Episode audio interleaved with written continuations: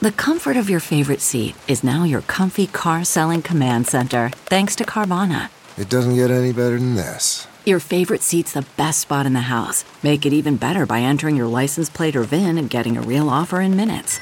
There really is no place like home. And speaking of home, Carvana will pick up your car from yours after you finalize your offer. Visit Carvana.com or download the app and sell your car from your comfy place. CarMax is putting peace of mind back in car shopping by putting you in the driver's seat to find a ride that's right for you. Because at CarMax, we believe you shouldn't just settle for a car, you should love your car. That's why every car we sell is CarMax certified quality so you can be sure with upfront pricing that's the same for every customer. So don't settle. Find love at first drive and start shopping now at CarMax.com. CarMax, the way car buying should be. For me, a generational leader is one who who understands uh, the community, who puts them at the forefront, who understands the officers, who who leads from the front, who is present, who is transparent, um, and who's willing to get our department in full consent decree compliance as quickly as possible.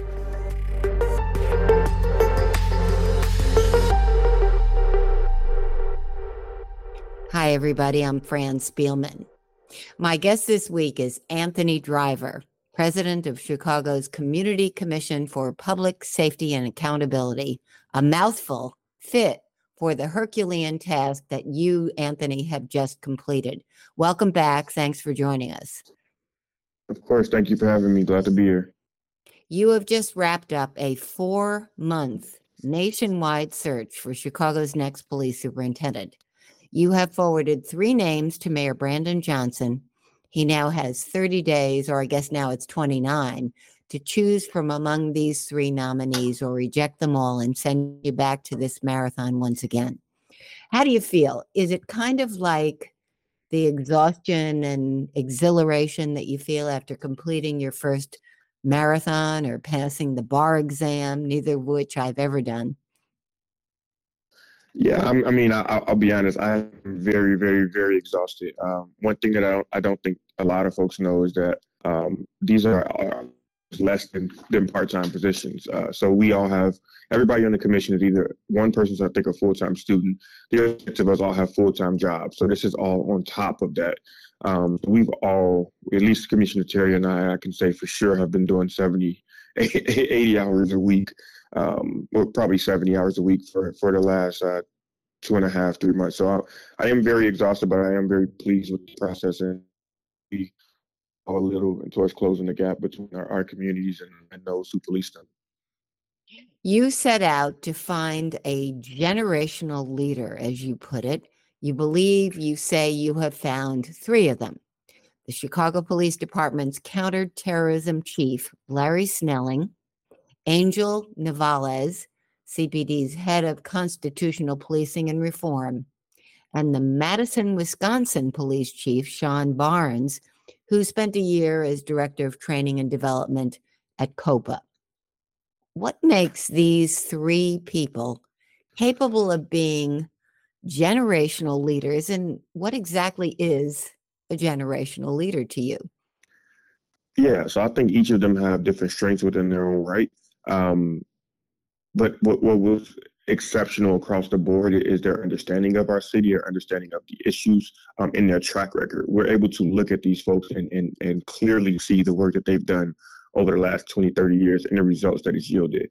Uh, that's probably what's most impressive to me. Uh, I think our city is in crisis. I think our city has been in crisis for, you know, since I've been alive. Um, and I think that these folks have the tools uh, necessary to to help be a part of, uh, of changing that and turning that around. Mayor Johnson has been very clear that he wants to focus on the root causes of violence. That is a more long-term strategy. But in the interim, I think any one of these folks can step in right away uh, and make almost an immediate impact. Um, and especially with the leadership team that they build around them. So for me, a generational leader is one who who understands uh, the community, who puts them at the forefront, who understands the officers, who who leads from the front, who is present, who is transparent, um, and who's willing to get our department in full consent decree compliance as quickly as possible. When you say Chicago is a city in crisis and has really been for your whole lifetime, what do we, what do you mean by that? I mean, we've we've struggled with gun violence and crime for a very, very, very long time. We've struggled with disinvested neighborhoods for a long time. Uh, I'm born and raised on the south side in the back of the yards in Englewood neighborhood, um, and I I grew up in in gun violence. I grew up in a, in a very traumatizing situation, um, and, and, so that's that's what I mean. Uh, that that our city has struggled um, to to get a handle on this for for a not for a long time, but again since I've since I've been alive, um, and, and, so that that's what I mean is that you know you can combine the murders of uh, of L.A. and New York to equal Chicago's right now, and those are both larger cities than ours.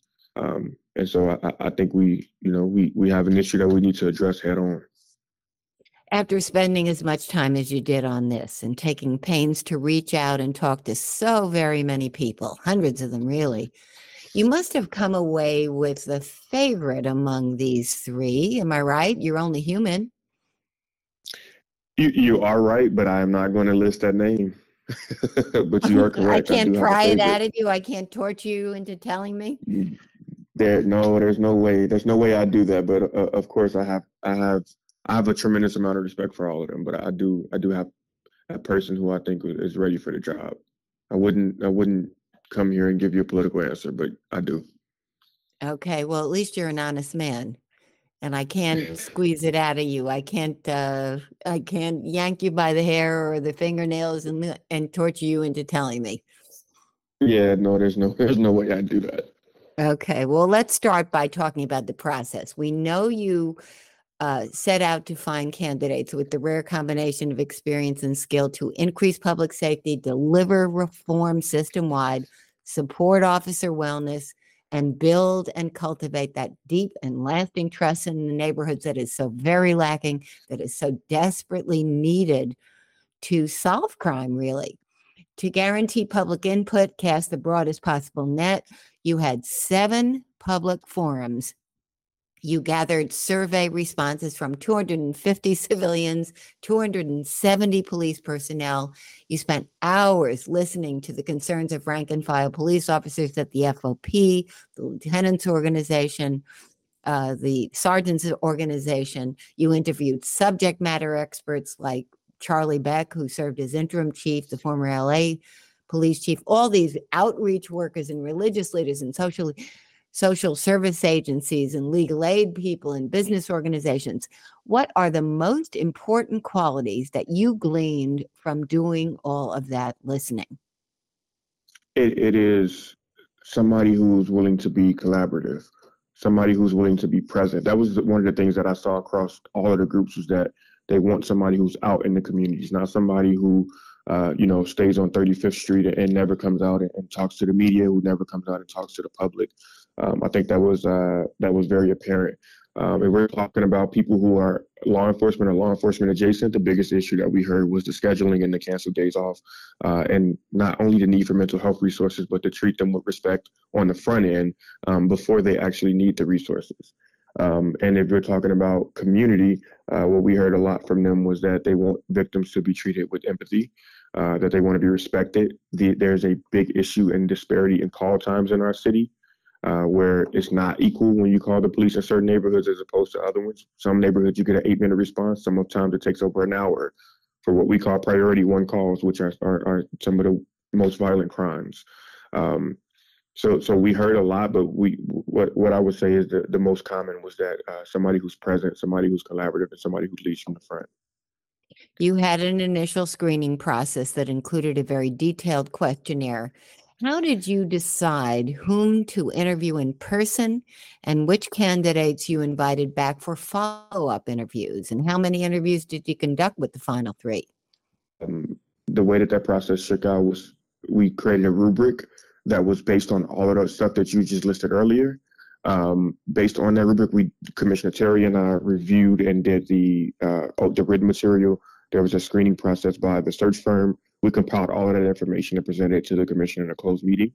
Uh, and as a group, determined who we would interview from there. After that, we got it down to 13 folks. We used a very similar rubric for that 13. These are uh, three days worth of interviews, which took it on average about two and a half hours per candidate uh, to get through.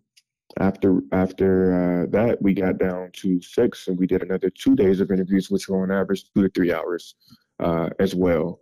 Um, and then lastly, we uh, did the did a very thorough background check that was everything from you know college transcripts to financials to um, talk talking having investigators reach out to references and other folks who who know these people and can attest to their character.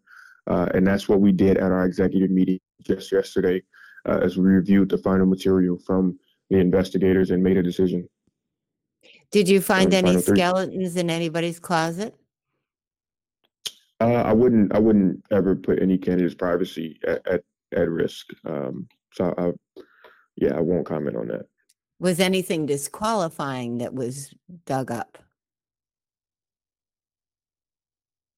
In the entire process, of course. If, it, if that's, I mean, that's, in the background checks, did you did you go into the background checks and then find something that said, "Uh oh, no, we, got, we can't choose him or her"? Yeah, I wouldn't. I, I, I won't. I won't comment on that. On on these these are people's personal lives. If if it's not public, then it's not my place to share that. Okay, a man of honor. Let's talk about these individual nominees and what makes them so special in your mind. The wild card to me is Sean Barnes, the police chief in the relatively small population, 270,000, predominantly white college town of Madison, Wisconsin. He is a PhD. He's a police visionary, really. I saw an interview that he did with a Madison TV station where he got that job. He's very thoughtful, very impressive. We also found a 30 page paper or so that he wrote on his philosophy of policing. What exactly is his philosophy and what impressed you so much about Sean Barnes? Uh, I think I think Chief Barnes checks checks the boxes. Uh, he's no stranger to our city. He's a person who has vast experience um, across different police departments. Um, but he's also a very, as you mentioned, he's a PhD. He's a very uh, well-read and well-studied person. Uh, we even looked at his dissertation, which was in racial bias in policing. Um, and I think his results speak for themselves. He instituted a program in Madison. Uh, I don't want to mess this up, so I'm, you know, forgive me if my memory is not the greatest, but it's it was something along the lines of uh, having civilians who take 911 calls who are not sworn, um, but can alleviate some of the pressure from officers, where you can call and get your police report done virtually via Zoom. Uh, I think his quote was, "If I can be hired as a chief of police during a pandemic via Zoom, then why can't we take police reports from from the same mechanism. Um, and that actually created space for officers to go out and do uh, more, well, I guess I would say, hardcore police work. Uh, he's a, a, a, stellar candidate, a person who who uh, I believe is very well prepared and and and has done great work across different police departments, including um, a state here in Chicago. And what did he say? How he would boost morale among the rank and file, which is so lacking at this point? Uh, Chief Barnes actually has a number of mentees uh, in the Chicago Police Department, uh, as well as former CPD personnel who are uh, who are mentors to him.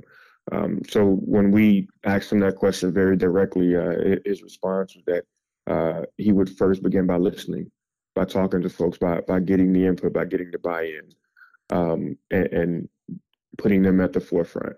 Well, not not putting I shouldn't say putting them at the forefront, but putting uh, their ideas for wellness at the forefront. And what did he say about restoring the shattered public trust in Chicago? Same thing. Uh, Chief Barnes was was uh, he always spoke of uh, spoke of collaboration, uh, spoke of the need to listen. Um, he, he's not he's not the type of person who will come in and say I have all of the answers. He's okay being wrong. He's okay not being the smartest person in the room um, and he's okay listening to folks who may be better, uh, who maybe better understand the issues uh, than he does, and then using that feedback and crafting a plan. And that speaks to the quality of humility, which is so terribly important. You have to know what you don't know. You have to be willing to surround your people yourself with people who do know and not have your ego get in the way and not think you have all the answers. Is he a humble guy? Oh, absolutely. No question. One one of the most humble people I've met. And yes, no no question about that. Why is that so important? Um, because that's I think that's a, a quality of, of leadership. Um, knowing that that you know, you are the person in charge and you're the ultimate decision maker, but there are people who are better at certain things than you. Um, that that speaks to collaboration. That speaks to a desire to go forward. That speaks to not needing um, to be the face of everything, but wanting to be results oriented. Um, that that's why I think that that's a really important trait. And what did he say about his plan to get a handle on the violent crime that plagues us here at levels that are really higher than New York and LA combined? Yeah, he spoke on on the need to uh, um, to boost the detective ranks. He spoke on um, the use of technology. He has a, a, a number of different ideas uh, as to how um, how to reduce crime, how to um, put together a strategic plan. One of the things that I found most compelling, I think our commission found most compelling, was that he he spoke about how in Madison they do a workforce allocation study every year. Uh, we have been begging for a workforce allocation study to be released in the city of Chicago for the last decade. Um, and they do this every year and they reassign officers based on that every year. Uh, so using data, that's also something that is really important. And I found that to be uh, really impressive. I think if we had that in the city of Chicago, uh, it would solve a lot of our response time problems and our workforce allocation, and we won't have to cancel so many days off for officers. And what about technology? What technology did he talk about using? Yeah, so I I, I don't remember the, all of the interviews exactly verbatim, so I, I won't I won't speak to that because I, I simply don't remember his answer to that question. The year he spent at COPA could be a bit of a red flag to the rank and file. They don't trust COPA. They call it a kangaroo court. Um, possibly, but I, I think the rank and file, you know, and the FOP leadership, lieutenant's leadership, and sergeant leadership, um, I think if they had a conversation with him, um, they may see things differently. He was a director of training at COPA. Um, so, and he was at COPA for about 10 months, not even a full year. I'm not saying there's anything wrong with being at COPA. Um, I'm not of the opinion that that, that is a disqualifying thing, um, but that's something I think he'd be willing to work through and, and look to gain their trust. And then there's the whole issue of being an outsider who has never served in any capacity at CPD. The Chicago Police Department, as you know, is a very insular organization. They eat, eat outsiders for breakfast. These officers believe that David Brown never understood Chicago or CPD, nor do they believe he had their backs. What makes you think that, given that backdrop and that history so recent, that an outsider like Sean Barnes can rise above all that? Um, I think it, you said it eats it eats uh, outsiders to breakfast. I think it eats everybody for breakfast. Um, again, I'm in my 30s. If you if you look back over the course of my life, um, I don't recall a time, whether it be outsider or insider, where anybody's written a headline that said, "Wow, Chicago uh, has really significantly uh, decreased their crime rates," and this person, and it's because of this person. Um, I, would be shocked to see if that's happened anytime in the last 50 years. There are advantages, of course, also to being an outsider who is not tethered to the old way of doing things at CPD, an old boys network that produced so many of the top brass here. Is that more important than knowing the system from inside? No, I think it's very. I think I think things are they're they're equally weighted. You know, uh, we frequently quoted Superintendent Beck where he says an outsider uh, who gets the job has a steep learning curve, but an insider who gets the job has a steep forgetting curve. I yeah. think that's absolutely correct. So which is which is more t- difficult to overcome, the forgetting or the remembering? I don't know. That that depends on the person. I think that I think that depends on the person. I think that's a question that Mayor Johnson now has to ask of these three candidates. The safer choice for Mayor Brandon Johnson would be to choose Larry Snelling. He is a 28 year veteran who oversees a 1,200 person Bureau of Counterterrorism. He oversees 12, uh, yeah, the 1,200 officers in multiple divisions, including the criminal networks, O'Hare and Midway, the public transit section, which a lot of people think didn't do such a hot job and isn't doing a very good job of controlling crime on CTA buses and trains. What stands out about Larry Snelling? I know he's very well liked among the troops. Uh, um, what stood out to me the most was the what's the word? The variety of people who speak highly of Larry Snelling. It completely caught me off guard. Um, you're at the FOP and they're speaking highly of Larry Snelling. You're talking to the Attorney General's office, who oversees the consent decree, and they're speaking highly of Larry Snelling. Um, I'm at Areanah, Officer Areanah Preston's funeral. Officers pulled me to the side, and they're talking about Larry Snelling. So the the the variety, right? There's one thing to have community support is one thing to have officer support is one thing but the variety of people who speak highly of him i found that to be um, really impressive um, from community folks you name it um, it really ran the gamut of folks who were very confident in his leadership and what he's produced And what do they far. say about him? What do they say makes him so likable and such a good leader of men and women? You know, I will I will tell you what I don't know this officer's name who pulled me aside at Officer Preston's funeral, but what she said to me is um that's our guy. He's hard on us, um, but he's also fair. And I think that that pretty much encompasses. It, she said he's hard on us, but he's also fair, and he pushes us to be our best. I think that uh, so yeah. is he the guy to boost morale? Is he the best one to do that? I don't know who that that would be a question for for officers. You know, I'm not a I'm not a police officer, so I can't speculate on that. But I, do I think it would have a positive effect on officer morale? Uh, no question. And what ideas and philosophies and changes did he share? Yeah, he he spoke a lot about what he called uh, cowardly and courageous leadership, um, and, and and made a very uh, impassioned speech about that, which I found to be very very compelling. And and he's a person who is very clear uh, that he will have folks back, that he will will be out there arm in arm with uh, with our police officers, but that he will also hold them accountable. Um, he struck me as a very uh, no nonsense type of person, but a very fair person uh, who's willing to call balls and strikes. And I thought I think that was um, that was pretty impressive. When he said cowardly and courageous leadership, what's the difference? What what what examples did he give of those two things? Well, I won't I won't talk about the cowardly leadership piece, but I will talk about the courageous leadership. Uh, he actually gave an example of something that I was there present to see and didn't even know that it was him uh, who did it, and that was uh, there was an incident in Englewood and he was a commander where um, some misinformation that got out, and there were hundreds of community members who were very upset, thinking that a, ch- a child had been shot multiple times by the by the police department. And there were you know about a hundred or so officers out there. Uh, that's that's my neighborhood. That's where I'm from. I was out there on the scene, and it was a very contentious moment. Uh, at a point where I thought that my community was going to go up in smoke.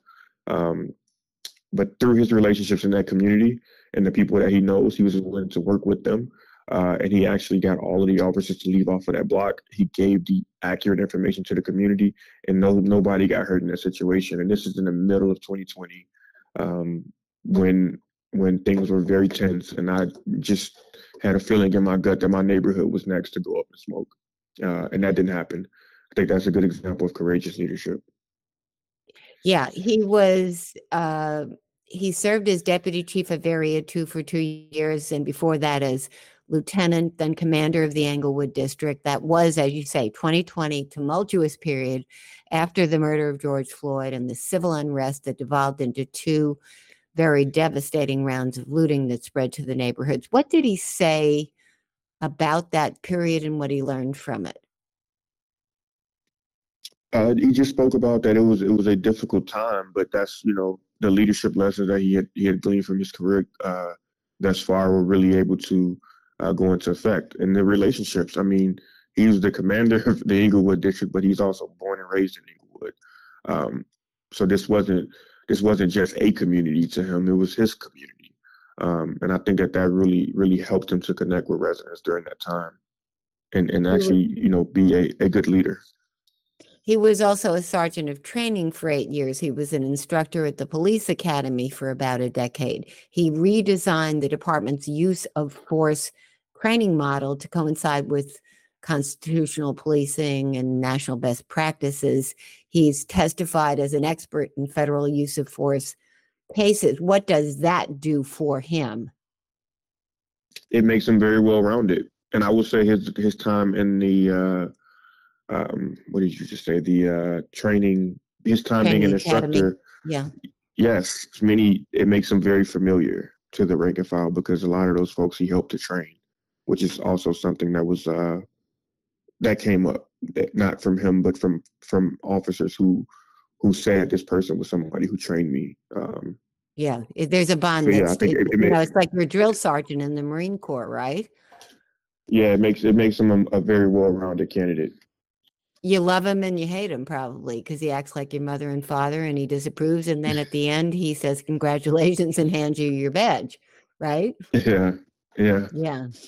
Well, Charlie Beck, again, he also said to you, he advised you to ask the insiders how they plan to overcome and rise above the baggage that comes from rising through the ranks of a department that needs to change. How did Snelling do that? How does he plan to rise above the baggage that comes from being an insider in this system that needs to change? He, he is a person who is open to listen. He's a he's a person who's willing to work with our commission, who thinks that civilian oversight um, and and the work that we're doing is important. Who's willing to work with the administration um, and who's willing to learn. I think one of the uh, things that he's you know spoke about is that he, he's a lifelong learner. So he's not somebody that's tied to a system or tied to a particular uh, way of doing things, but willing to be innovative and willing to be cutting edge. And um, I think that was important. But he's more of a street guy, not as cerebral, probably, as uh, Sean Barnes, right? I don't know. He's a very thoughtful person. He's a, he's a current student. Actually, I don't want to you know mess up what he's currently studying, but he's still in school. He's, Oh, he's still learning. He has And his, then there is Angel. you know he has his degrees and he's still going. Okay. And then there is Angel Novalez. He's a 23 year veteran of CPD, now serves as chief of constitutional policing and reform. Is that such a great calling card at a time when the department has been so very slow toward complying with the federal consent decree? I believe we're only in full compliance with something like 10% of the mandates. Yeah, I think I think Chief Novalez has a lot of great ideas and a lot of insight about the consent decree and, and how to implement it and move it forward. What are his ideas that you stand out for you? Um, I think it. I think it'd be. I don't. I don't think it'd be appropriate to share his ideas on that. Um, but I, I do think that he has a lot of great ideas on, um, on how to move that forward. Well, why not? Why not share some? And he's also very knowledgeable of it. This this is a person who is able to quote specific paragraphs of the consent decree. He knows that thing front and backwards. Literally. Okay, but why not share what, what he plans to do to are in. speed it up? Why why can't you share that? Um, uh, because I think that would be for him to share, and he still has an interview process to go through with Mayor Johnson. And what about his ideas for improving morale? What does he say about that? Yeah, so I, I won't I won't share his ideas, but what I will say is that um, he he's a person who understands this at a very intimate level, um, more than most. Uh, Chief Novalez is a person who has been injured on the job. He's been shot on the job, um, and he knows how hard it is. Um, and he, like I said, he knows that probably better than anybody. Um, so his his thought process and the way that he views it is different. Um, and so I think that was also it's not important that that happened to him, but that experience is a very unique thing that very few people uh, know about. Is putting your life on the line and, and actually, you know, coming close to um, losing your life for for a specific job and keep going after that and to keep uh, being promoted and to keep working hard. I think is a real testament to his character. Yeah, what does he tell you about what he learned from that near death experience? Um, I think he speaks about how it made him better, um, how difficult it was, um, how the community was there for him, and how his fellow officers were there for him, and the camaraderie that it built, and how it helped to advance his thinking as a leader. He also spent a few years as deputy chief of community policing, overseeing youth engagement and neighborhood policing initiatives and the expansion of the civil rights unit. That has also been criticized as not doing that well. So, why is that a calling card for him that's a positive thing? I don't know. I haven't I haven't heard those criticisms. Um, I'm I'm sure they exist because you're you're an excellent journalist, uh, but I, I haven't specifically heard those. But um, I do know he has a lot of experience with community policing.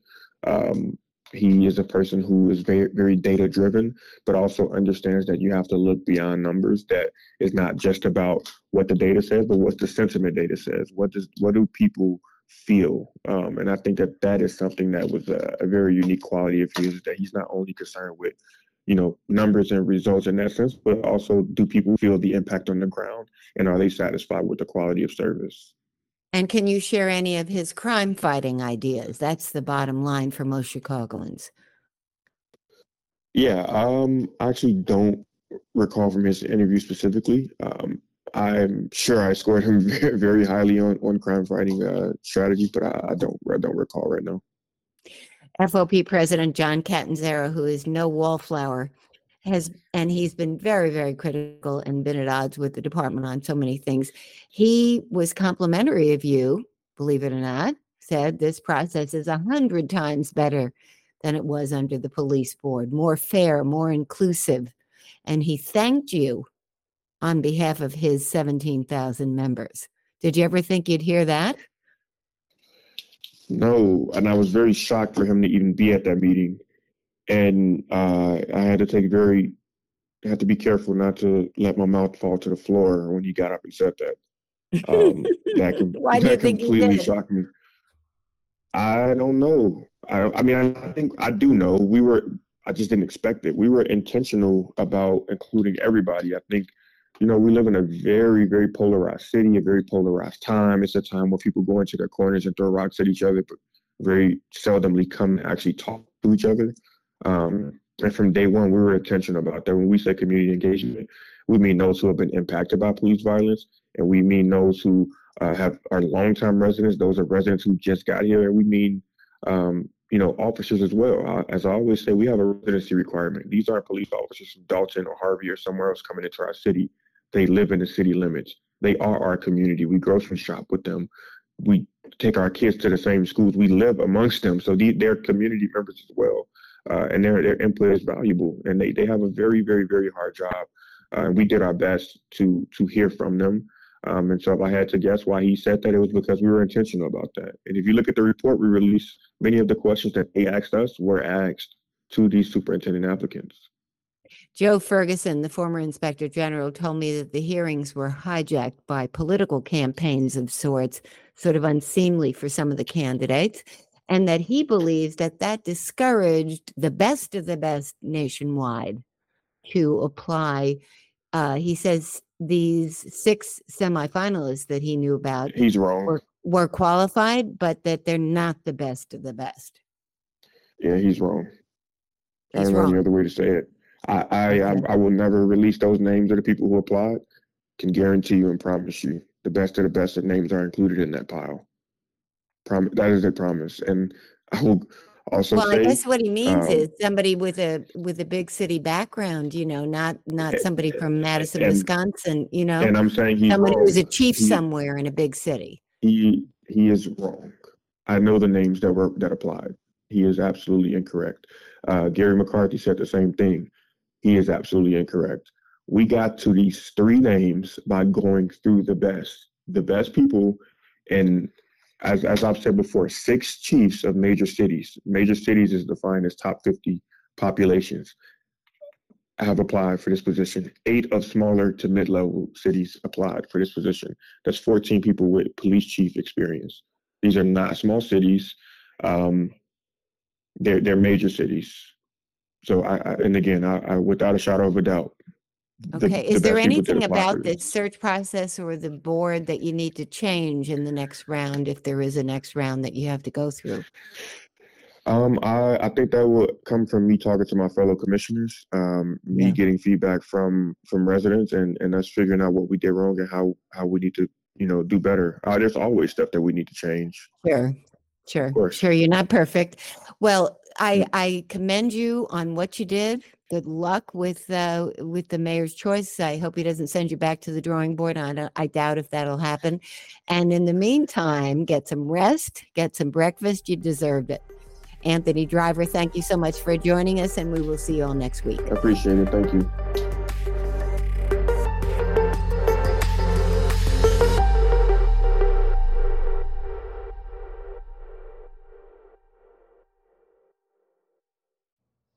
How to book flights and hotels. All you're missing is a tool to plan the travel experiences you'll have once you arrive. That's why you need Viator. Book guided tours, activities, excursions, and more in one place to make your trip truly unforgettable. Viator has over 300,000 travel experiences to choose from. Everything from simple tours to extreme adventures and all the niche, interesting stuff in between. So you can plan something that everyone you're traveling with will enjoy. Real traveler reviews give the inside scoop from people who've already been on the experiences you're considering. So you can plan with confidence. Free cancellation helps you plan for the unexpected. And 24 7 customer support means you can travel worry free. Download the Viator app now and use code Viator10 for 10% off your first booking in the app. Find travel experiences for you. Do more with Viator.